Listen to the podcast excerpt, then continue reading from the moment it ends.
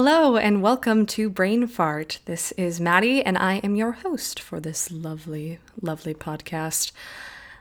Hi, guys. Welcome back. I'm sure if this is your first episode, you're thinking, Welcome back, what? But if you listen, then you will know that I missed last week, missed my episode output last week because of a little a little a little bit of a sicky situation. I, I think I've only done that a couple times and I don't really like doing it, but that last week I needed to. It was if any week called for it, it was last week. So I think I'm going to catch you up a little bit on today's episode and do kind of a fun little comparison thing that I have thought of. I am going to ease back into the podcast because it's been quite the past week and a half, and I'm sure you'll find out all about that right now. If you follow me on Instagram, Instagram plug, you will know that I had a little bit of a sick a, a sick pro- a sickness. I just I got sick. I don't know why I'm phrasing it so strangely, but I was sick last the last week and a half. And I was in the hospital for some time. And if you don't know, I am studying in London to have to have to receive a master's degree in classical acting. So I'm currently studying to get that.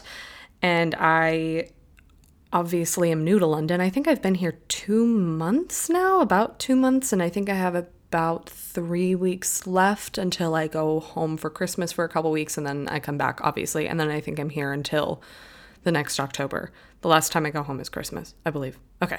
That's that was just me thinking through my own schedule in my head.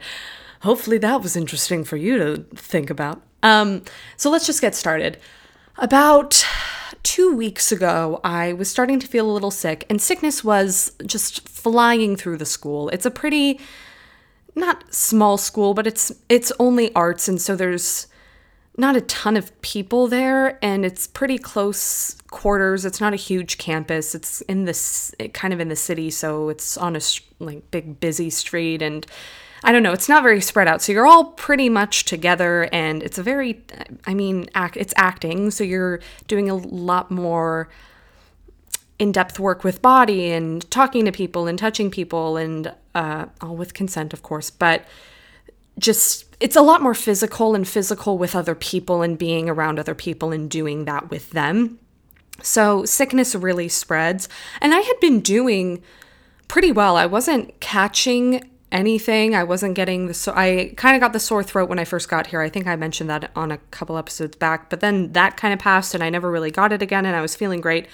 And then I started to feel kind of nauseous and kind of dizzy every time I did something I didn't really want to eat because nothing sounded good. I never v- vomited and I don't think it was ever stomach flu, but it was always on that cusp. You know, when you just feel so nauseous that you know it would just be better if you got whatever it was out of your system, but you can't. You just sit in that like state of brewing and it's ugh, I just really dislike it. And so that's kind of the state I was in. And I was just feeling really exhausted and really tired. And that I mean that makes sense to me. We work really hard. We work anywhere from 8 to 12 hours a day every day except the weekends. Some weekends we mostly get off and there's some days we have half days. But for the most part we're pretty pretty intense. And on the breaks we have you have to be doing work for school which is fine because it's a year program. Like I'll get my masters in a year. It's supposed to be intense. And I I know what I signed up for. So I that's to be expected. So I think it was a little bit of that, but I started to notice and recognize in my body when the tiredness was no longer, oh, I'm tired from school, but oh, I'm really exhausted to my core and my bones. And I think that's really important to learn in yourself and in your body and really learn and read what your body is telling you. It's it's difficult. It's not an easy task, but I think it's when you start to understand your body a little more, you can understand those discrepancies and you can really see, okay, this is something to take note of. Whether you have chronic illness or whether it's just you in life, it's really good to notice, oh, hey, yeah, I know I'm tired and sore most of my life, but this is a different kind of tired and sore for me. And so that's what I was feeling. And I was just kind of going through school. I would do pr- all right in the morning and then I would have to go home and miss a couple classes until it came to the point where I was just missing a couple days worth of classes because I couldn't I, I couldn't go. I, I couldn't work up the energy. I was feeling very sick. I just wasn't feeling great until one night, I think it was a Thursday night, a couple, a week ago, two weeks ago, something, a week and a half ago. I had taken a shower and I was feeling not so great, a little dizzy. And I guess I, of course, this happens where I don't really remember things. And so I hear it from other people. So, from what I know, my roommates, I think I might have like fainted and may possibly hit my head. And then I had gone out to see my roommates and tell them. And then I guess, I don't know, the next thing I knew, I was in the hospital. So, what they had concluded was I had an unwitnessed fall. And then I was having some issues because of that. I'm not sure. So I was I went to the hospital and I was there and they started taking tests. They did a CAT scan just to check to make sure I had no internal bleeding or anything crazy going on with that. They took some blood and I didn't have anything going on with my like no internal bleeds or anything which was awesome. Great. Loved that. But they were really starting to worry because all of my symptoms, I started to have a stiff neck. All of my symptoms started to point towards meningitis. And that, if you have bacterial meningitis, that is, that's pretty scary because it progresses really quickly and can be fatal and can lead to amputation of body part. It's very, very serious. And so they started to take it very seriously and they ended up keeping me overnight for observation and then i was talking to one of the doctors it was probably 4.30 a.m i had been there since i think 10.30 uh, my roommate had gone with me and then he ended up going home because they were keeping me which was great.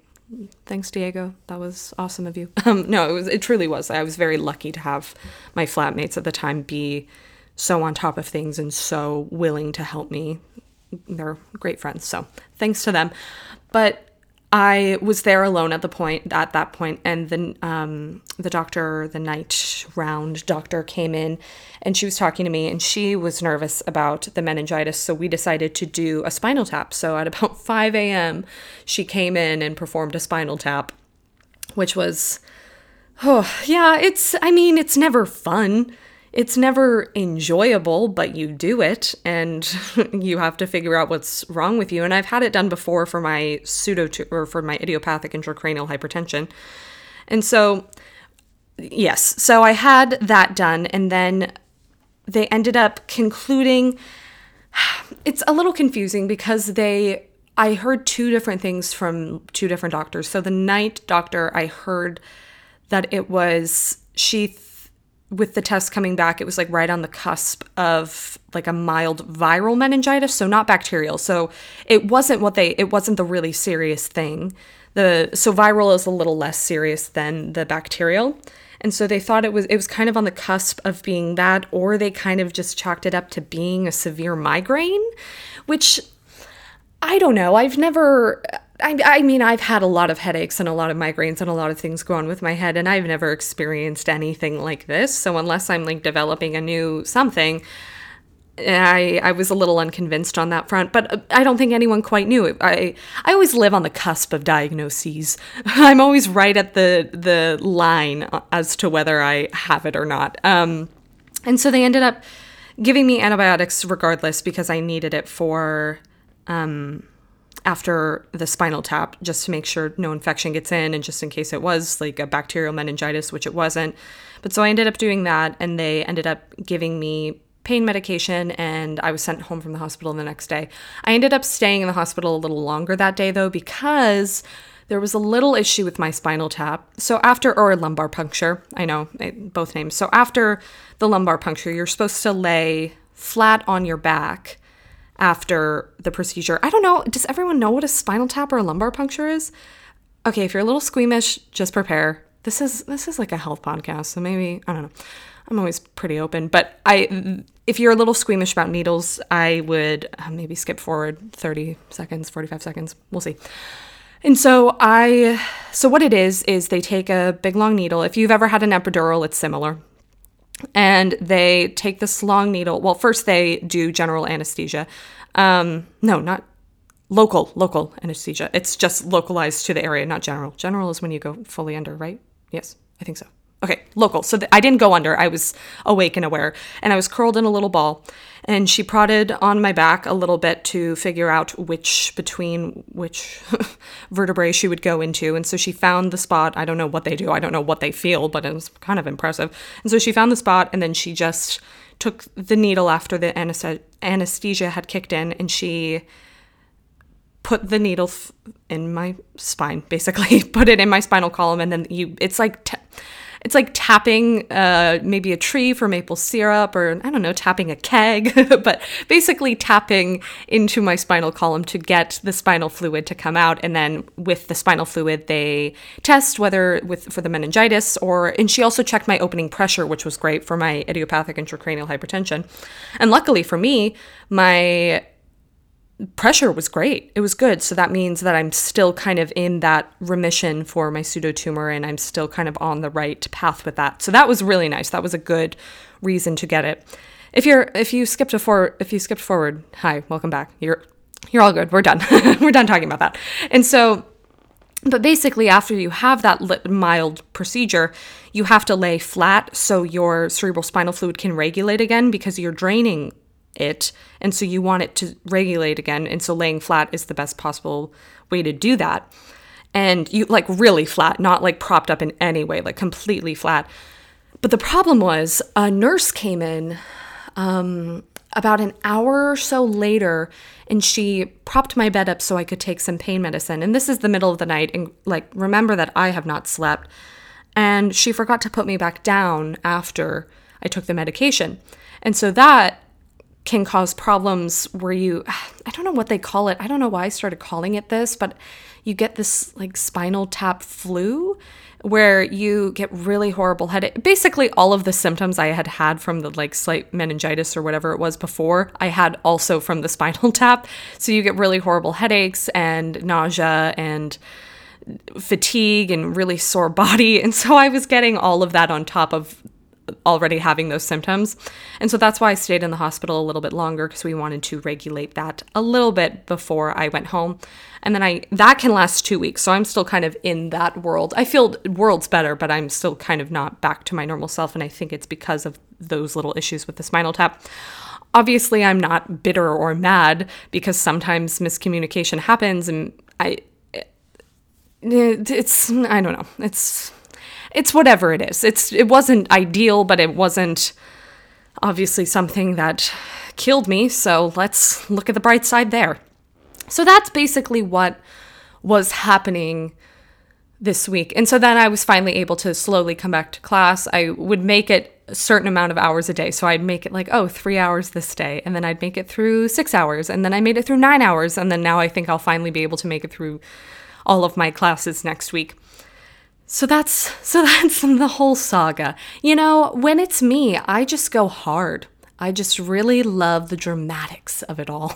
no, but in reality, I think sometimes my body is not at its best to combat those sort of viral infections and since I already have had issues with my cerebral spinal fluid in the bat in the past, maybe that caused something, or maybe it really was on the cusp and it wasn't quite viral meningitis and it was just this weird freak headache viral thing. Who knows? Nobody really knows. On my discharge papers, there's, there's a little bit of confusion. so, as of now, I'm doing better and I'm grateful for that. Obviously, if anything goes down the toilet, then I will go back, but as of now, it's just been an upward trend. So, let's let's continue with that. Wow, that was a lengthy explanation. I'm sorry if you just had no care to hear that, but guess what? It's my podcast, so you did. Um, what I really kind of wanted to talk about this episode was comparing uh, hospitals in London versus hospitals in the States. And obviously, I'm no expert on hospitals in general. And I can really, this is going to be really generalized because I've only been to a select few hospitals in a select few states in the States.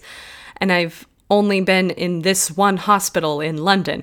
So it's not like this is a full report of differences and similarities for hospitals. This is just purely my own opinion on what I have experienced in these select hospitals. So keep that in mind.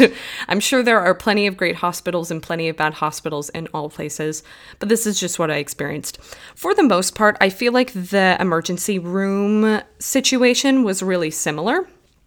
They it seems that they take about the same amount of time maybe in london they have they were a little bit more thorough it took i have to say it took them a little bit longer to see me or acknowledge me in London, but when they did, they were a little bit more thorough in their testing, I guess. Is that what I want to say? But so for for the time wise, it seemed similar. And I don't know if that was just because I was going on a busy day in London, which I think I was. I think I had heard the hospital staff say they were pretty busy that night, which is fine. People needed help and needed to be seen.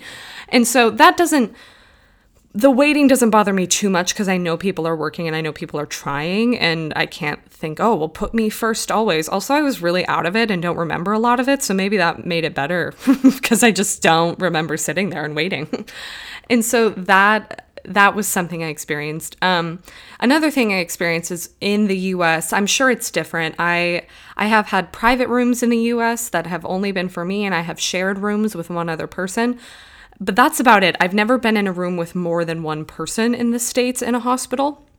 I, I'm sure other hospitals do it differently, but this hospital in London, I was in a room with three other women. So it was kind of like we were in one little bay and then we had a nurse who was there constantly who stayed in that bay with us for the entire time. So in the states I would have a nurse who I could co- ask to come in but she was never fully in my room always, which makes sense, but it, that was just something that I noticed that was a little bit different. And I mean, that wasn't a problem. I wasn't like, oh, I have to stay with these women, da da da. That there were curtains that you could pull around to have more privacy when the doctors came, and if you wanted that at night, they also provide you with, I think, ear earplugs and an eye mask, which I didn't find until later. So that was kind of silly. But I also came in the like dead middle of the night, early morning, so that could also have something to do with it. So that's what I experienced room wise. What else? The food, mm, yeah, we know. The food. Hospital food, never great. I do have to say, though, the hospital in New Jersey, the food I had there was pretty spectacular. Here it was pretty like average. Oh, this is hospital food. Okay. I did and I still wasn't eating a lot, so it didn't really matter. But that's kind of what I noticed there. Um, they I don't know if this was a learning hospital that I was at in London or if um or if they just have really big teams. I think it might have been not a learning hospital, but you know, when I think like more residents instead of I don't know, I'm not a doctor. If you're a doctor, you probably know what this is. Um, but so basically, what had happened was when the doctor in the morning came to talk to me, there were about seven other people with him. so it was a bunch of other people and doctors chiming in and listening into what I had. And that that was interesting.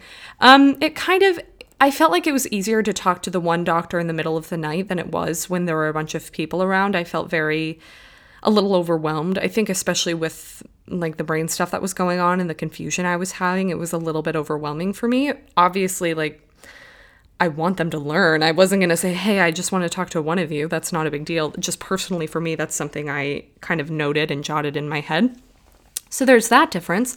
And then I think the ultimate difference is payment. Obviously, payment in healthcare is different in the UK than it is in the States. In the States, I have insurance, and in the UK, I have insurance. In the UK, I am a part of their um, a part of the NHS when I got my uh, visa. And so I am a part of their healthcare system. But it, I remember the first time I went, how strange it was that nobody was asking about my insurance. Nobody was asking even for an ID. To be honest, they just asked my name, asked for my address, and then apparently I popped up in the NHS system or something because nobody asked me for a passport, for a photo ID, nothing. They were like, okay, yeah, great, that's you. And then didn't question me about payment. So in the hos- in the hospital in hospitals in the US, there's usually someone who comes around whether you're when you're being treated or after you're being treated and they come around and they ask for all your insurance all of your information everything from you during that. And i was kind of waiting for that to happen here but it just didn't. To the point where they were like okay you can go. They had discharged me given me all my stuff and i asked. I said i can just go i don't need to see anyone or to like check out or do anything they're like no you're free to go you can leave bye. and I think it just made me laugh because I realized, oh, okay. I'm sure I'll be getting a letter in the mail soon describing that. And I did, I had asked one of the doctors and she was like, oh no, we don't deal with that at all. So they, they were not a part of that in any way. It truly is separate and so i think i will separately get billed. I don't know. I i'll let you i'll keep you updated on what that bill is when it comes in but i have a feeling it's going to be a lot less than what i pay in the states. So i am waiting for that but it was interesting not being questioned or not feeling like i was tethered to the hospital.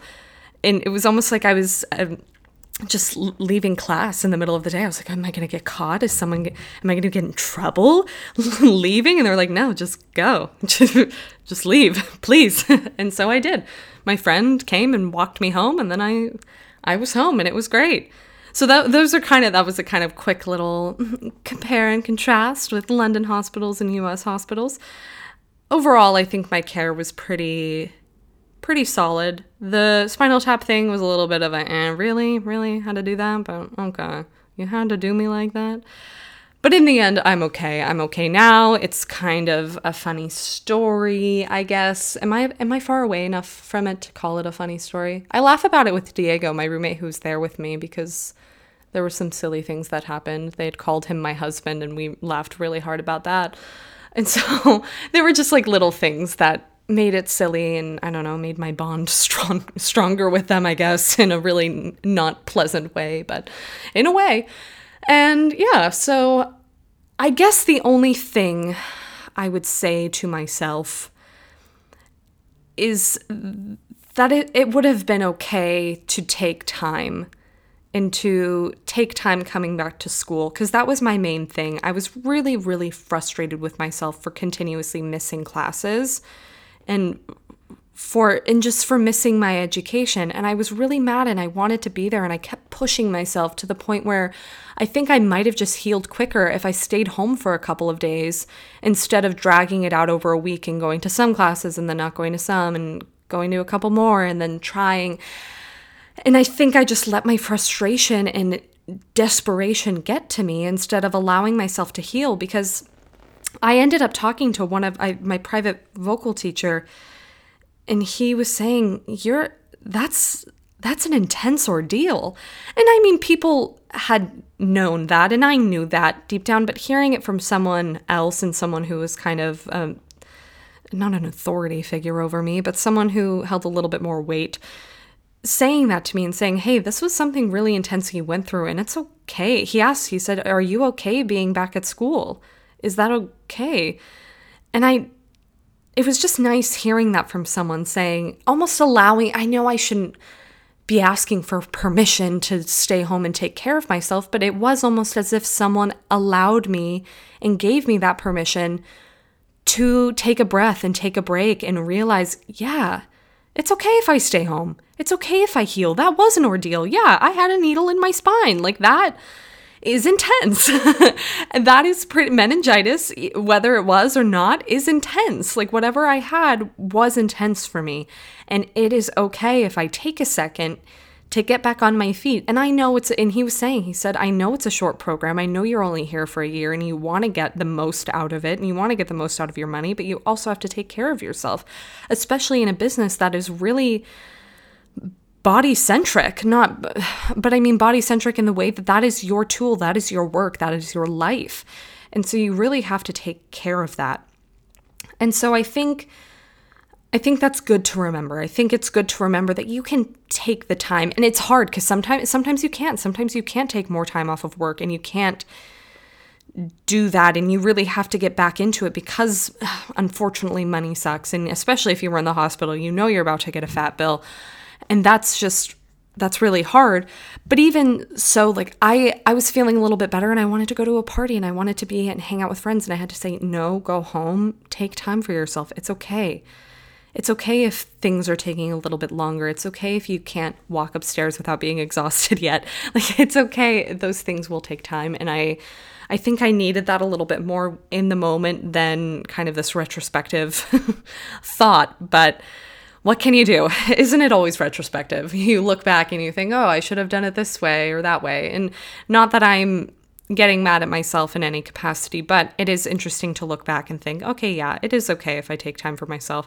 And once I thought that, the less guilt, guilt, the last, the, oh, oh boy, the least, the le, mm, there it is, founder, the less guilt I felt missing classes. So the less the less that weighed on me as well. And I think when that happened, I really was able to start to heal because I wasn't weighing myself or bogging myself down with anxiety and fear and annoy- like annoyance with myself. And I think that really allowed me to cross the threshold back into health. And so, of course, I'm still healing. Of course, it might take a little bit, but that's okay. And here we are, and we're going forth. And I think that's all for this episode this week. I am starting something new here in London. So, you guys know if you don't know. If you don't know, now you know. But I see my neuromuscular movement physio in Las Vegas, Kumar. He's awesome. Um, but here I don't have him, obviously, and I also don't have Martin, my partner, to help me with his work and exercises. I'm kind of free free flying here. Free falling, free flying, all of the above in London. And so I found uh, one of my classmates and friends recommended this other type of technique and body technique to try out. And so I did that this weekend and oh boy, was it was it wild. And so I hope after some time I can talk about that a little bit more. I know I always say that. I always give you little teasers of I'm trying something new and I'll let you know in a couple weeks. But I do. I want to take time to actually discover it for myself before I start throwing suggestions at you guys. So that is that for this week. I have I have a couple ideas planned for the coming weeks. I also have a couple of interviews I want to do, so look forward to that. Of course, if you have any suggestions, please let me know. You can always reach me at brainfartpodcast at gmail.com, or if you're on social media, I'm on Instagram at brainfartpodcast or Facebook at brainfartpodcast. So reach out, feel free to send in suggestions. I love it. I I'd love to hear them, even if you just have your own experience with something or you want to talk about something or get something off your chest. I would love to talk to you about it. Obviously, I am not a doctor or a therapist or anything. I am just a person who's dealt with this and would wouldn't mind talking about it. And so keep that in mind. If you want, you can reach me there, or if you want to just continue listening and supporting that way, that is awesome. That's all I could ask for. So, thank you guys for tuning in this week. Again, I apologize for leaving you hanging last week, but I, I, you know, I gave you an opportunity to catch up to catch up on all the episodes. There's a lot of episodes now, so you better start binging if you're not caught up. I guess if you're listening to this, you're caught up. Or I guess if it's the future and you're listening to this, you haven't caught up. Hmm. Time, time is a fickle friend. So, I'll, I'll leave you with that little note. And I will talk to you guys next week. Have a great, whatever time it is, wherever you are, and goodbye.